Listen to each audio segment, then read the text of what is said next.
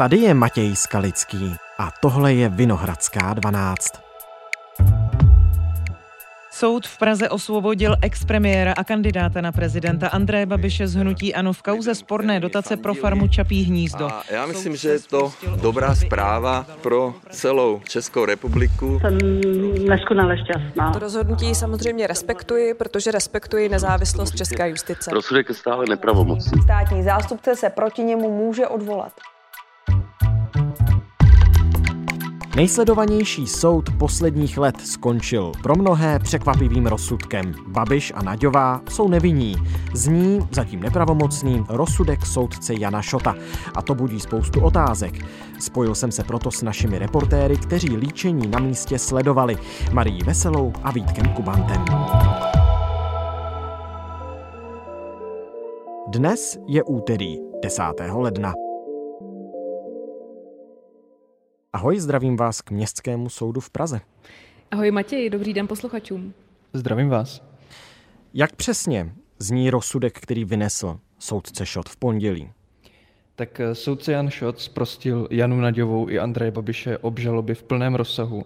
Senátu soudu se totiž nepodařilo prokázat, že došlo k účelovému vytvoření společnosti pro účel získání dotace. Zcela tak vlastně vyvrátili ty spekulace státního zástupce Jaroslava Šarocha, které zanesl do obžaloby. Soud své rozhodnutí opřel především o to, že dle jeho názoru, zjednoduše řečeno, nebylo vyvedení farmy Čapí hnízdo ze skupiny Agrofert účelové. Tedy, že se tak nestalo kvůli tomu, aby získali evropskou 50 milionovou dotaci, ale aby umožnil jeho rodině podnikat. Mm-hmm. Vy jste teďka přímo na místě, byli jste u toho vynášení rozsudku, tak jaká atmosféra u toho soudu byla, protože těch možností, jak bude soudce reagovat na těch, kolik asi 15 dní hlavního líčení a jaký rozsudek nakonec vynese, těch bylo spousta, tak zavládlo překvapení v soudní síni nebo ne? Je to tak, Matěj. A hlavně musím říct, že tady do poslední chvíle opravdu nebylo jasné, jak soudce Janšot rozhodne. My s kolegy novináři občas se bavíme před tím líčením, eh, jak by to teda mohlo dopadnout a opravdu jsme se skoro neshodli, jak vlastně by ten eh, předseda soudního senátu mohl rozhodnout. No a uvnitř eh, byly desítky novinářů, byli tam i lidé z veřejnosti, co si prostě chtěli přijít poslechnout ten rozsudek přímo tady v budově soudu. Ta jednací síň byla úplně plná. On mluvčí soudu rozdával vstupenky, bylo jich 75 a poslední vydal eh, pár minut před devátou ráno, kdy ten závěr hlavního líčení začal. Eh, Jan Šot potom všechny přivítal a potom se z míst pro veřejnost najednou ozval muž, který volal, že má námitku a že ji chce říct soudu. Mám námitku důležitou ohledně případu. Požádám, aby byl pan vykázán z jednací síně okamžitě. Jan Šot mu nařídil, aby opustil jednací síň a muže na to vyvedla justiční stráž. No a potom už začalo vyhlášení verdiktu. Ten rozsudek byl poměrně dlouhý a řekla bych vyčerpávající. Jan Šot totiž mluvil přes tři hodiny, než vlastně řekl ten výrok i celé odůvodnění. Čímž měli spáchat obžalovaní Jana Naďová, PhD, zločin dotačního podvodu podle 212 odstavec 1 6 písmeno A trestního zákonníku a zločin poškození finanční zájmu Evropské unie podle 260 odstavec 1 5 trestního zákonníku, obžalovaný Andrej Babiš pomoc ke zločinu dotačního podvodu podle 24 odstavec 1 písmeno A trestního zákonníku, paragrafu 212 odstavec 1 6 písmeno A trestního zákonníku, neboť v žalobním návrhu označený skutek není trestným činem. Vlastně soudce Jan Šot opřel ten svůj verdikt především o svědectví Jana Bareše, tehdejšího technického zástupce investora na farmě eh, Čapí hnízdo. A celá ta věc eh, s panem Barešem je eh, poměrně úsměvná, protože obhajoba se ho po celou dobu snažila kvůli jeho kritické výpovědi znevěrohodnit. A například Babiš ho označoval za chlapa, který pořád kouří a dělá kšefty.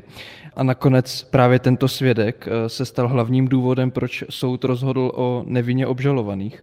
My za vámi slyšíme takovou mírnou ozvěnu. Vy sedíte někde na chodbě před eh, těmi e, síněmi. Nikdo jiný už tam není. Už je teď, natáčíme odpoledne, ticho na Městském soudu v Praze? Už je tady ticho, už je tady s námi jenom kolega z radiožurnálu, který ještě plně pracuje. Jak eh, Babiš reagoval na ten rozsudek eh, dopoledne? Protože v té době tam bylo asi ještě hodně rušno. Bylo tady rušno, ale Andrej Babiš tady nebyl. Chyběla taky Jana Naďová, eh, zastupovali je tady obhájci, za Naďovou to byl Josef Bartončík, eh, Andrej Babiš tady měl Eduarda Brunu. A Babiš i Naďová potom reagovali na dálku. Jako první expremiér, ještě v době, kdy soudce četl odůvodnění rozsudku, tak na Twitter napsal, že je rád, že je justice nezávislá. A po něm přišla reakce i bývalé spolupracovnice Jany Naďové.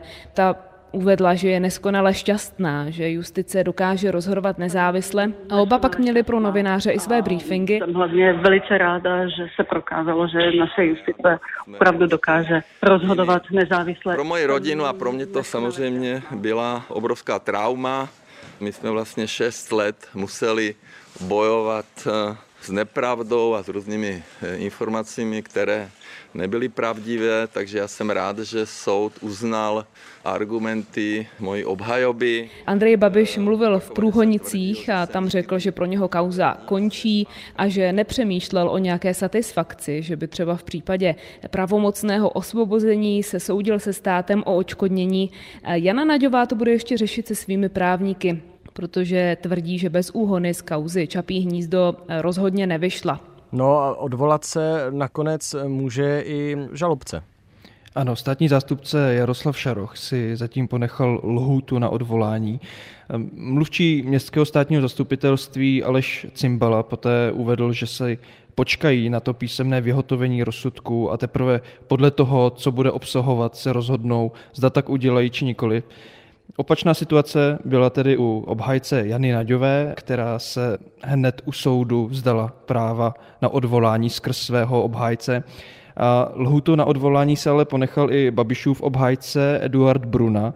Eduard Bruna to poté novinářům eh, zdůvodnil tím, že Andrej Babiš si chce ovšem rozhodovat sám a Eduard Bruna tedy nemůže takové rozhodnutí učinit bez něj.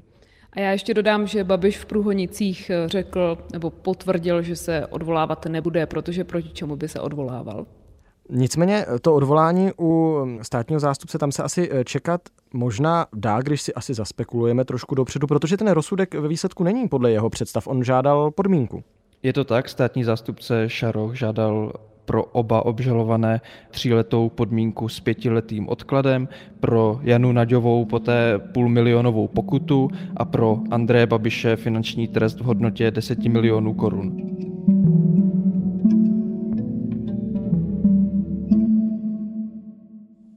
My jsme se naposledy spojili od Pražského městského soudu někdy na přelomu léta a září. Tehdy začínal ten velmi sledovaný soudní proces s Andrejem Babišem. Teď je leden.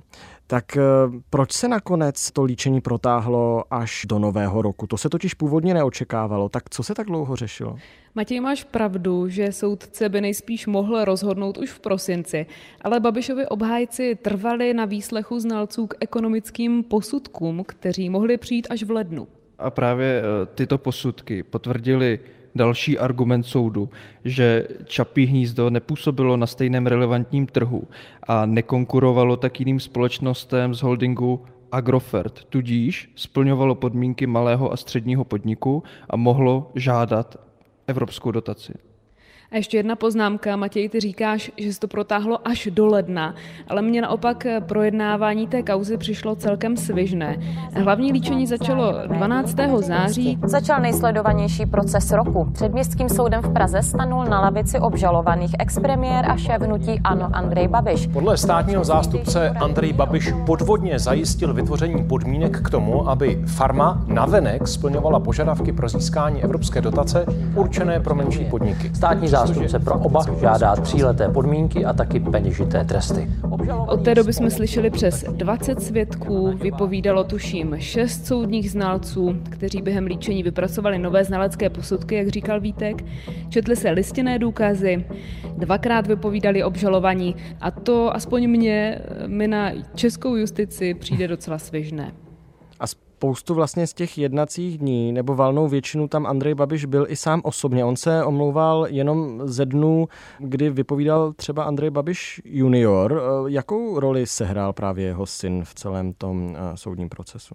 Andrej Babiš mladší byl původně obviněný v celé kauze, potom státní zástupce zastavil jeho trestní stíhání a vystupoval jako svědek. Babišova obhajoba se ho po celou dobu snažila nějakým způsobem znevěrohodnit, protože on vypovídal, že se stal pouze jakýmsi bílým koněm, eh, nikdy nepodepsal žádné dokumenty o předání akcí a vlastně eh, tvrdil, že jeho otec se ho snažil využít. A vlastně celá závěrečná řeč Andreje Babiše se nesla v duchu obvinování novinářů a politiků, kteří podle něj zneužili jeho syna Andreje Babiše mladšího a poštvávali ho proti němu. Nikdy bych tady nestál, pokud bych nestoupil do politiky. Já myslím, že to musí být každému jasné. Ta řeč minulý pátek trvala vlastně přes dvě hodiny. Potom tady samozřejmě se využívá a zneužívá to moje vyjádření, ano. A o tom dneska bude moje hlavní řeč, ten závěr budu mluvit eh, o mém synovi, protože to, to nejhorší, to nejodpornější v politice je, když vám zneužijí děti. Došlo dokonce i na rodinné fotografie, které Babiš předal soudci. Ten se na ně však ani nepodíval a pouze založil do spisu jako součást závěrečné řeči. Babiš následně poměrně dlouhou dobu citoval z knihy o Babišovi mladším, která obsahuje jeho soukromou elektronickou korespondenci s různými lidmi, novináři, politiky. A Babišovi právníci se totiž na poslední chvíli snažili tuto knihu zaevidovat jako důkaz svědčící proti důvěryhodnosti Babišova syna. To ale soud nepřipustil. A také se eh, řešil ten údajný podpis-nepodpis Andreje Babiše juniora. Tam došlo k rozuzlení nakonec nějakému? Ano, podpis, nepodpis se řešil. Řešil se intenzivně a došlo i k rozuzlení, jak říkáš. Eh, soud eh, vlastně uvěřil Andreji Babišovi mladšímu, že nepodepsal, opravdu, že nepodepsal dokumenty o převodu akcí k farmě Čapí hnízdo, Neprokázalo se ale, že by to za něj udělal jeho otec, tedy expremiér eh, a prezidentský kandidát Andrej Babiš z Hnutí Ano. Podle soudce to ale minimálně musel a musí vědět, že ty papíry podepsal za juniora někdo mm-hmm. jiný. A kdo, tak eh, to se neví. To se neví. To ví asi Andrej Babiš eh, podle Jana Šota. Jan Šot přímo řekl, že by považoval za nelogické a absurdní, pokud by Babiš starší nevěděl, kdo ty akcie podepsal a že ten, kdo to tak udělal, musel určitě dělat s jeho vědomím a tichým souhlasem. Hmm. Myslíte si, že tohle jsou všechno aspekty, které nakonec vedly k tomu, že Jan Šot, který byl, a myslím, že tenkrát to Maruško i ty sama říkala, že vede ta soudní líčení velmi rozhodnou rukou, že nakonec se prostě tak nějak možná nečekaně pro spoustu komentátorů rozhodl sprostit jak Janu Naďovou, tak Andreje Babiše té obžaloby? Tak Vítek se ty důvody snažil vysvětlit, ale rozhodně jako souhlasím, že to pro spoustu lidí muselo být minimálně jako malé překvapení. Na celá ta kauza, celá ta problematika je velmi složitá. Eh, opravdu jsme slyšeli eh, závěry těch znaleckých posudků v oblasti ekonomie, kde se řešily sousední trhy, stejné relevantní trhy a vlastně byla otázka, zda to, co Andrej Babiš udělal, zda je to nezákonné či nikoli. Jenom ten spis měl 35 tisíc stran, tak to i možná dokazuje, jak ta kauza vlastně byla složitá a obsáhlá. A znamená to tedy také, že soudce Jan Šot uvěřil všem těm výpovědím Andreje Babiše u soudu? To znamená, že řekl si, expremiér mluví pravdu a proto není vinný? To se říct nedá, spíš naopak. Soudce Jan Šot si dokonce dá se říct postěžoval, že za celou dobu Andrej Babiš s Janou Narďovou neodpovídali ani na otázky policie, ani na otázky soudu, a vlastně musel přihlédnout k tomu, že ty výpovědi nelze hodnotit jako přesvědčivé, jako konzistentní. Navíc upozornil také, že výpověď Andreje Babiše se ne zcela slučuje s tím, co už dříve říkal v poslanecké sněmovně. Jak už jsem říkal, tak pro soud byly důležité výpovědi svědka Jana Bareše, a v některých eh, věcích eh, sice ukázal, že výpovědi obžalovaných eh, byly nepravdivé, na druhou stranu přinesl velké množství informací, které potvrzují nevinu Babiše a Naďové. Soud se především opřel o informace, že Babiš říkal svědkovi Barešovi, že jeho dcera chce podnikat. Jana Naďová podle svědka, i když se o ní vyjadřoval velmi kriticky, označoval ji za lobbystku, tak podle něj přišla s návrhem dotace až poté, co bylo rozhodnuto, že to bude rodinná společnost.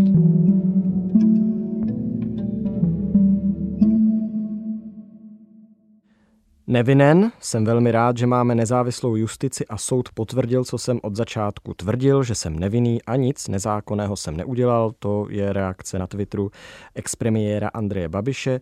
My už jsme tu zmiňovali, že se bude čekat na to, zda se někdo neodvolá, ten rozsudek je nepravomocný.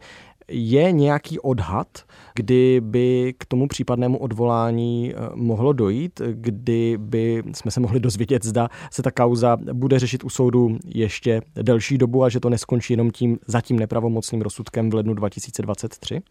Je tam jedna lhůta a e, tu si stanovil sám státní zástupce Jaroslav Šaroch. On totiž řekl, že se rozhodne, až dostane do ruky písemné vyhotovení rozsudku. Takže až ho soud zpracuje, Jaroslav Šaroch ho dostane do ruky, tak potom bychom mohli znát jeho stanovisko. Pokud by se odvolal, tak ten případ dostane na stůl vrchní soud v Praze. Druhá lhůta může být, e, kterou si stanovil soudce Šot, který říkal, že rozsudek by chtěl standardně připravit do tří měsíců od vyhlášení. Uhum. Ale předpokládám, že to písemné zpracování rozsudku eh, z vašich zkušeností, tak jak ty kauzy pokrýváte, to bývá v řádu dnů? Rozhodně to nejsou dny, bývá to v řádu týdnů až měsíců. Na ten pondělní soud mimo jiné reagoval už také současný premiér z ODS Petr Fiala. On konstatoval, že musíme respektovat rozhodnutí nezávislého soudu. Zaznamenali jste za tu dobu, co teď na soudu jste i nějaké další, i třeba politické reakce? Přeci jenom, znovu opakuji, je to jedna z nejsledovanějších kaus polistopadové historie. Soudně řešená. Já bych možná zmínil ještě nepolitickou reakci, a to od advokáta a bývalého státního zástupce Jana Vučky, který řekl, že obžaloba byla dosti slabá, závisela na předpokladech až místy spekulacích, čehož soudce Jan Šot využil ve zdůvodnění rozsudku. A Vučka také předpokládá, že po těch letech už byly všechny možné důkazy využité. Pochybuje tedy, že by se našly nějaké další, které by tu kauzu posunuli dále. Já přidám reakce z politiky. Předsedkyně poslanecké sněmovny Markéta Pekarová Adamová z TOP 09 třeba řekla, že rozhodnutí soudu by nemělo narušit důvěru občanů v jeho nezávislost, i když se to někomu může zdát nespravedlivé. Mě docela i překvapuje jeho reakce dnešní, kdy ve chvíli, kdy se mu to rozhodnutí hodí a když mu hraje do karet, tak najednou tedy oceňuje českou justici, když je tolik měsíců spochybňoval. Naopak od opozice zaznívá, že verdikt není překvapivý, Předsedkyně poslanců ANO Alena Šilerová na Twitter napsala, že by si do svědomí měli sáhnout hlavně ti, kteří Andreje Babiše už dávno odsoudili a vynášeli verdikty místo soudu. Předseda druhého opozičního hnutí SPD Tomio Okamura je přesvědčený, že případ ukazuje na nefunkčnost českého soudního systému. Nehledě na konkrétní případ Andreje Babiše, je to další z mnoha případů, kdy po dlouhých letech tahanic po deseti letech průtahů je občan osvobozen. A svědčí to o nefunkční justici, která zasluhuje zásadní reformu směrem k zavedení. A já jen ještě dodám a navážu na Marušku, proč Alena Šilerová mluví o tom, že by si někteří měli sáhnout do svědomí. Něco podobného totiž zmínil eh, soudce Jan Šot na konci eh, toho odůvodnění rozsudku, kdy řekl něco ve smyslu, že morální aspekt té obhajoby Andreje Babiše s ohledem na jeho vlastního syna a na jeho vlastní rodinu nechává soud na jeho svědomí. Možná taková hořká tečka jinak velmi pozitivního rozsudku v tuto chvíli pro Andreje Babiše. Moc krát díky Marie i Vítku, že jsme to mohli spolu zrekapitulovat tady ve Vinohradské 12. Díky Matěj. Děkuji a mějte se krásně.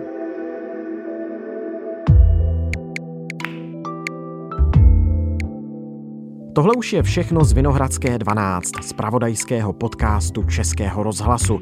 Dnes o soudu s Janou Naďovou, někdejší poradkyní Andreje Babiše a se samotným šéfem hnutí ANO a prezidentským kandidátem. Atmosféru u soudu i důvody rozsudku přiblížili Vít Kubant a Marie Veselá, naši reportéři přímo na místě. Tuto epizodu editovala Lucie Korcová, rešeršoval Ondřej Franta a sound design obstarala Damiana Smetanová. Další Vinohradskou 12 najdete už po půlnoci ve všech podcastových aplikacích. V 6 hodin ráno jsme na webu i rozhlas.cz a po půl deváté v premiéře na Českém rozhlasu Plus. Pokud nám chcete napsat, můžete na e-mail vinohradská12 zavináč rozhlas.cz. Naslyšenou zítra.